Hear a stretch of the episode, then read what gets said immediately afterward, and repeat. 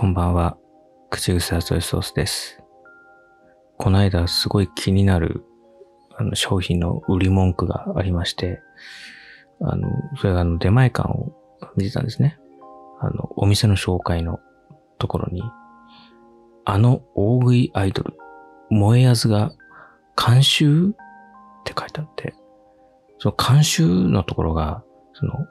びっくりマーク一つと、はてなマーク一つなんですよ。いや、びっくりマークはいいけど、はてなマークついたらダメだろっていう。監修はてなびっくりはてなだとさ、もしかして監修じゃないのみたいなことになるじゃないですか。それは詐欺なので、ぜひ監修であってほしいんですけど、この後、驚きの展開がびっくりはてなみたいなさ、あれじゃないですか。CM またぎのテロップ。あれって大抵大したことないじゃないですか。でそれでいくと、びっくりはてなのはてなには、ちょっと自信なさげなところが出てるんですよね。そうなると、燃えやすが監修だって、果たして言い切って良いものなのかどうかっていう、気の迷いみたいなものが、このお店の紹介文のところに出ちゃってるんですよね。そうすると、あれ、このお店何？燃えやすが監修しているようで、してないの？っていうことになるので、こっちとしては、じゃあ、燃えやすさんは一体どこまで把握してるの？みたいな。よく聞くね、名前だけ貸し出しちゃった的な、そういうお店なのみたいな、思うじゃないですか。なんでハテナマークをつけたんだろうなっていう。大食いアイドル、燃えやずが監修いや、ハテナはいらないと思うんですけどね。まあでもね、紹介文読んでいくと、アイドルグループ選ばれしのメンバーとして活動中の大食いアイドル、燃えあずさんが手掛けています。実際に試作段階から味をチェックしって書いてあるんで、これだったら別に監修びっくりって自信持ってね、もっと胸を張ってね、このお店には頑張ってほしいなっていう思いますよ。あと、選ばれしっていうグループに入ってたんだっていうことを今ここで知りました。あ、そうなんだ。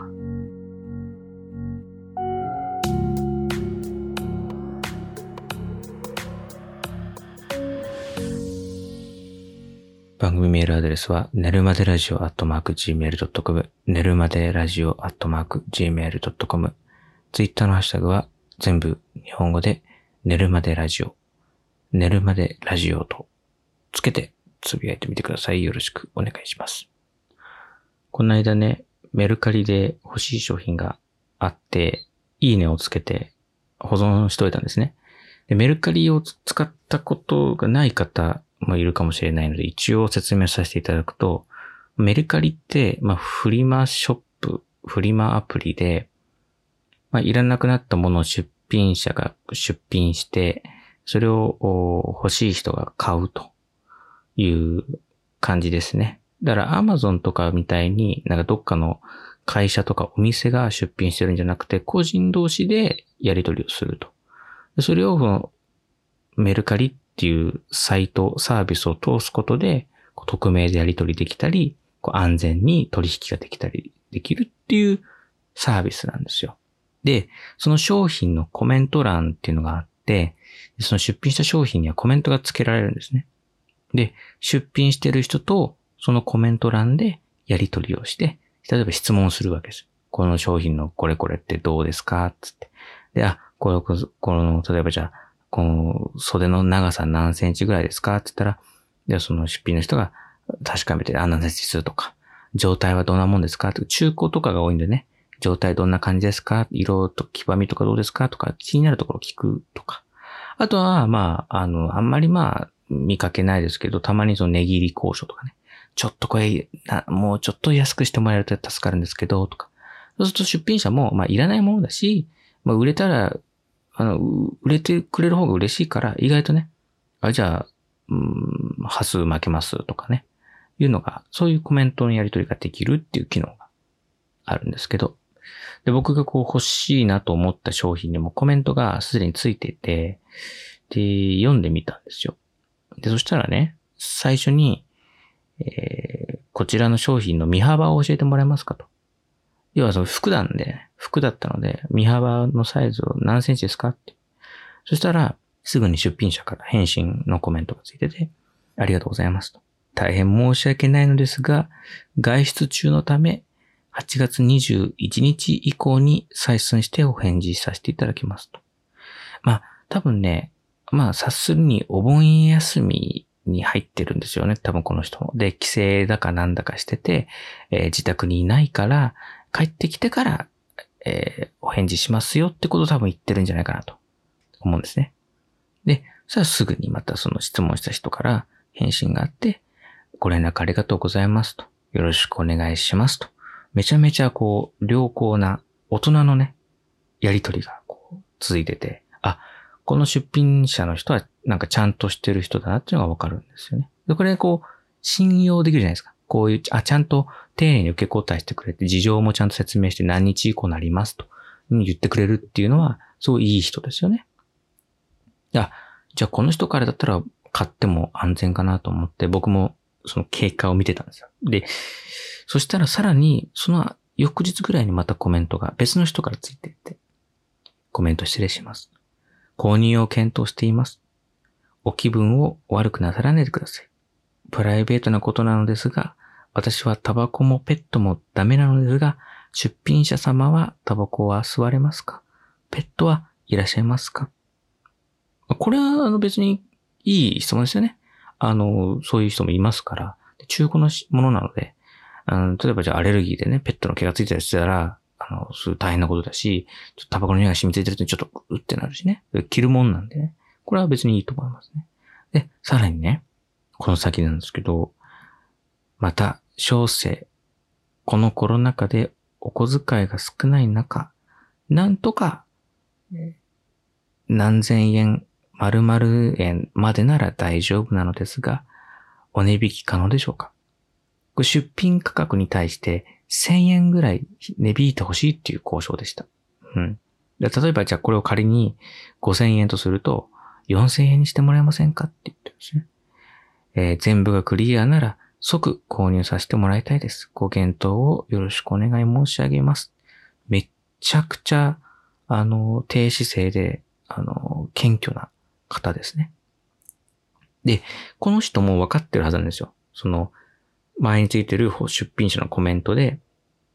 21日以降に採寸してお返事させていただきますというコメントがついてるので、この、ペット、タバコどうですか？値引きでもしてもらえますか？って言ってるこの人も、21日以降に回答が来るんだっていう前提で、これをね、先週の頭ぐらいにしてるんです。だから、いつぐらいになるんだろうな。8月21日までに回答しますって言ってるのに対して、これ、8月ね、16日ぐらい。だから、5日、6日ぐらい前にね、コメントがそうついてたんですよ。で、僕も、これを見てて、僕はね、5000円だったら5000円でいいなって思ってたんです。その商品の価値的に、あんまり見かけないものだし、僕も欲しいと思ってたものだから、5000円なら僕は頑張って出そうかなと思ったんだけど、ただね、どうだろうかと思って。僕が見つけるよりも前に、この人たち2人が、まず採寸をしてほしい。それから別の人からは、値引きはどうでしょうか？それから、タバコ、ペットはどうですか？っていう質問が来てる。これに対して、返信が21日以降だっていうことになってるわけです。さっきのその、値引きしてほしいですっていうコメントについては、返信は来てないんですよ。出品者から。ってことは、出品者は、まあ、旅行なり、帰省なりなんだりも出かけちゃってて、このメルカリのサイトもあまり見てないと思われますと。ってことは、やっぱりじゃあ、21日以降だなと。おそらくお盆休み最終日ぐらいに家に帰ってきて、で、メルカリのあれをいろいろやろう、カットしてるってことは、この値引きの交渉をしてる人も21日以降になるってことは分かってる。で、僕もこれを見たときに思うわけですよ。だったら、まあ、僕よりも前にコメントがついてるんだから、これはもう21日まで待って、この人たちがどう判断するかっていうのを、まあ、待った上で、買った方がいいかなと思って。せめてね、この値引きが OK か NG かっていうジャッジが出て、この商品が4000円とかね、こう値引かれるかどうかっていうところまで見届けてから、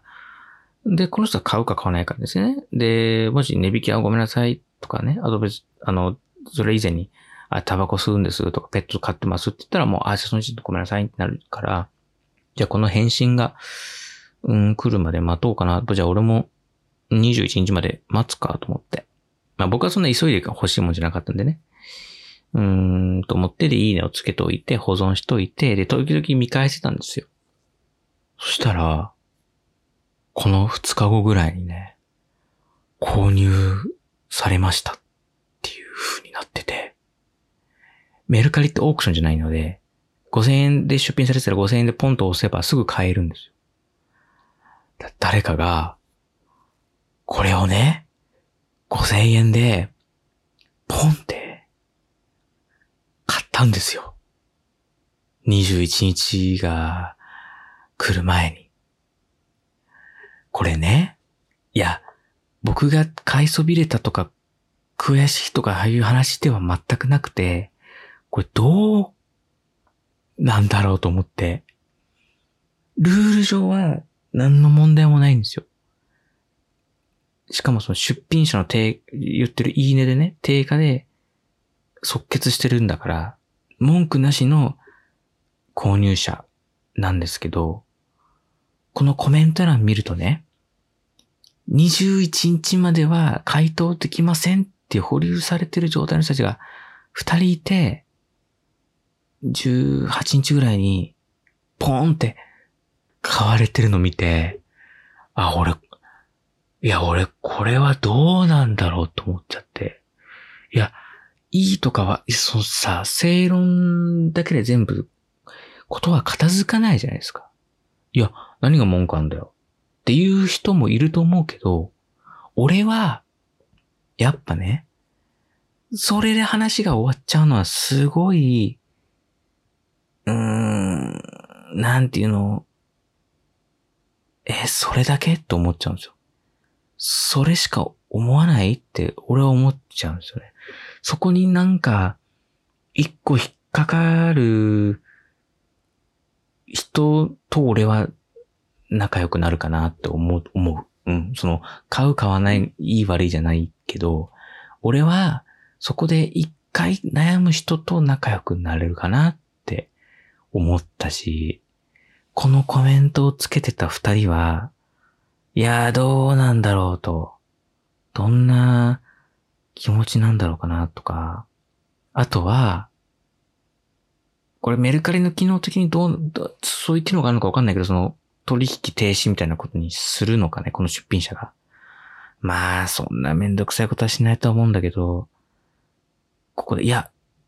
先に聞いてる人いたんで、手はならないと思うんだけど、ここでさ、いやー、俺はちょっと、引きこもごもじゃないけど、なんかちょっと一個ね、そっかーって、考えちゃいましたね。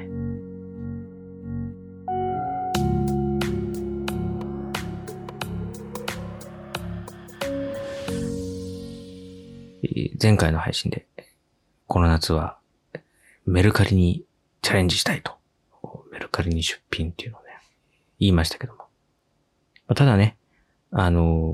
実際にそうチャレンジするかどうかは僕次第ですし、別に番組で言ったからといってね、チャレンジしなかったらどうなんだっていうわけでもないですから。別に僕の意思次第ですので、別に仮にね、挑戦しなかったとしても、責められる、義理はないですし、責めないでほしいんですけど、まあ、やりました。なんか、ただ別にみんなさんにビビったわけではないですよ。別にピピピってなんてないですから。で、そういうとここまで来ると多分、ほぼ、おさむちゃんですけどね。おさむちゃんの自己紹介になっちゃってますけども。いや、やりました。ブランド物集めてるとか、レアグッズ集めてるとか、そういうことじゃなくて、買っては見たものの、あんまり使わなかったなとか、もういらないなというものを、ただ捨てるよりは、売ってみたいなと。で、その、売る過程を体験することでまたね、なんか学ぶこともあるんじゃないかなと思って。そんな、向上心を持ってね。やりま、本当は邪魔だからなんですけど、本当は邪魔なんですけどね。で、まあ、まずね、いろんな人の参考にしようと思って。まず僕は洋服とか、キャップとか、まあ、そういう衣類系なんですけどね。やっぱね、まずいろんな角度から写真を撮る。っていうことね。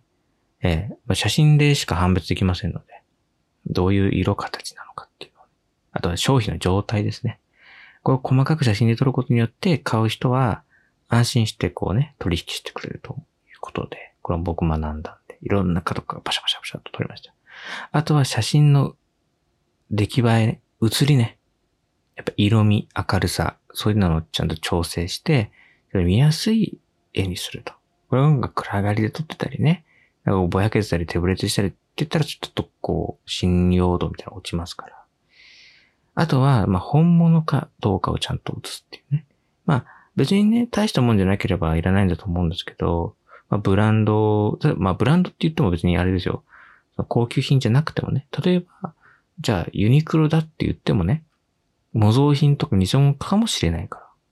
ユニクロ、ただのさ、1000円の T シャツよりもユニクロの T シャツの方がやっぱ引きはあるじゃないですか。そうすると、ユニクロによく似たものを出す可能性もあるから、じゃあユニクロのタグをちゃんと写すとかね。例えば、じゃあニューバランスならニューバランスのタグを写すとか、アディダスならアディダスのタグを写すとかね。そういうのをすることで信用度がアップするとか。あ、なるほどなっていうのを見てて。で、まあ、あとは、価格帯ですね。市場調査じゃないですけどね。メルカリとか、あるいは他の、そういう、フリーマーケットのサイトを見て、相場がだいたいどんなもんかっていうのを見た上で、あ、じゃあこんぐらいで落札されてるから、じゃあ僕の商品はじゃあこんぐらいにしようかなとか。まあ、そういうふうにするんですよね。うん。まあ、中古品なんで別にレア価値がつくようなものはないんですけども、例えばじゃあこの商品と似たようなものが、例えばじゃあ5000円で過去にね、売られてるっていう、それがもうソールドアウトになってたら、じゃあ5000円より、ちょっと高くするの？それとも安くするの？みたいな。そういう判断を、まあ、相場を見てね、判別するっていうのをね、いろいろやってとか、いうことをね、したんですよ。で、調整して、いざ、出品と、やりましたよ。で、これ何商品かね、いくつか、出品をしたんですね。そしたらね、1日くらいで、ポツポツと、まあ、1日じゃないな、ものによっては半日ぐらいで、ポツポツと、いいねがつき始めまして。まあ、このメルカリで言ういいねっていうのは、まあ、一旦保存みたいな意味がありますよね。いいねしておいて、後で自分のアプリでいいねの一覧を見返すってことで、要はツバつけた商品がわかる。で、これでどうしようかな、みたいな、お気に入りみたいなね、感じでいいねを押すんですけど、それがね、まあ、数は多くないですけど、1個、2個、3個、4個と、なんかポツポツっとこうつくようになってきて、あ、これはいいなと思った。と同時にね、やっぱこう、僕はこう、出品者としての責任があるわけですよ。やっぱこう、迅速丁寧な、発想。これをしないといけないなって思ったわけです。やっぱさ、買ってさ、なんか何日もほったらかされるのってやっぱ変だし、なんかこう、不信というかね。やっぱそれもやっぱ信用みたいなのにつながるんで。やっぱちゃんと売るからには発想もスパッとしなきゃと思って。いろいろ調べたんですよ。そしたら、メルカリってこう、なんか、黒猫ヤマトと提携してたり、あと郵便局と提携したりしてて、これぐらいのサイズだったら、これぐらいで発送できますとか、あと匿名でこのサイズで送れますとかいろいろあるんですよ。で、あ、なるほどな。そうなると、送料をなるべく抑えるには、箱とか袋はなるべく小さめがいいとか、いうのも出てきたし、あとは丁寧にちゃんと梱包しましょうと。そのビニール袋で一回包んでから箱に入れるとか、そういうなんかむき出しのままボーンって入れるとかじゃないよ。じゃあダメだっていうのが書いてある。なるほどなと思って。で、そういう梱包資材っていうものを、じゃあ揃えなきゃと思って。まあ、普通に生活してる分には、まず気にしないですよね。だってさ、Amazon とかで購入してその箱をどうぞポンと捨てるじゃないですか。なるほど。こういうの取っておくと、いざっていう時に使えるんだっていうのを思って。で、僕、出品書としての幸いにも、まあその、小物というかね、そんなサイズの大きくないものだったので、その出品用のビニール袋、そのなんか、口が両面テーブルでピタッと止められて、で、中はその透明のそのビニールになってて、そう、醤油を保護できるやつとか。あとはその厚手のね、紙袋とか。結構ね、通販で洋服とか買う人わかると思うんですけど、結構ね、厚手のビニール、中がこう、不透明で中見えないようになってるビニール袋にくるまれて送られてくるとか、厚手のね、紙袋に入ってくることよくあるじゃないですか。あんな感じのやつ。で、あんのかなと思ったら、ホームセンターまでね、買いに行ったんですよ。そしたらね、ちゃんとあって。やっぱ今流行ってんだろうね。その、ホームセンターならではのその、段ボールとか、でっかいものをね、いろいろ売ってるんですけど、そのね、近くの棚にね、ま、スペースはちっちゃかったけど、出品向けでね、薄っぺらい段ボール箱とか、あるいはその、送料が抑えられるようにこう、なんかね、120とか、ね、なんかそういうさ、160とかなんかわかんないけど、なんかそのサイズがさ、縦横奥行きで、合計3辺合計が何十センチ以内に収まるんだったらいくらでしょっていう、そういう箱が、規格が決まってる箱があったりするんですよ。で、それがもう、バラで売ってたりする。あ、すげえと思って。で、僕が、その、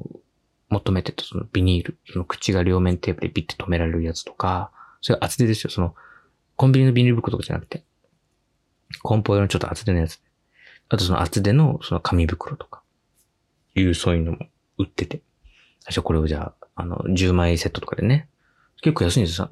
数百円で売ってるんで、あ、いいやと思って。で、ついでにじゃあそのビニールの、テープ、ビニールテープね。ビーって、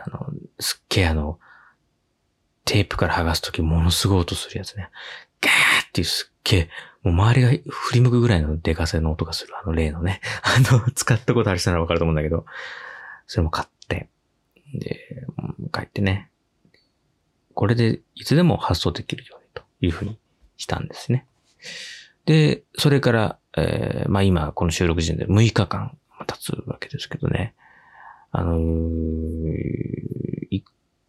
向に買い取りつかないですよね。家のものを減らそうと思って出品したんですけども、今のところね、6日経過時点では、減るどころか逆に梱包資材が増えるっていう、そういうことになってます、今。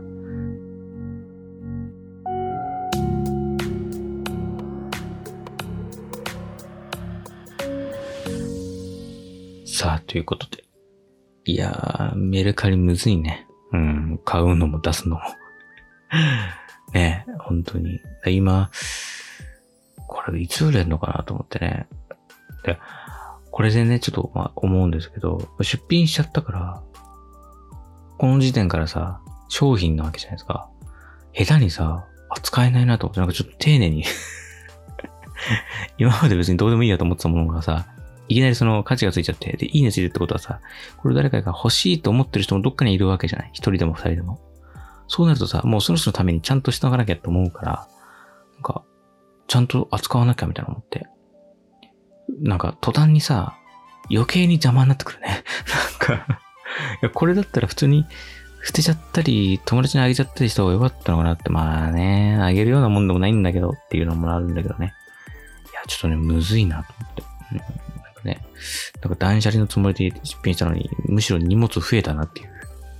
そういう感じなんですけどね。なんか、その物理的な荷物ってことじゃなくて、なんかその、なんていうの、心の荷物っていうかさ、心の荷物って言うとなんか大げさだけど、なんか一個ね、なんか考えなきゃなっていう、なんかちょっと汚れちゃう、危ない危ないみたいな感じになってくるんでね、ちょっと考え中だなって。まあ梱包しちゃうか。あとはね、それでもいいのか。でもそれでなんかまたそうやってコメントで採寸してくださいとか言われたらちょっと困っちゃうしね。っていうのがあってね。いやー、むずいです。だからメルカリで、まあ儲けようみたいな人はやっぱりね、豆だけはダメだね。まあ、儲かるような取引をしていいのとか微妙だけど、うん、そういうのはね、やっぱね、思いましたね。いやーね、今後もちょっとその経過はね、ここで話していきたいなと思いますんで。あとはね、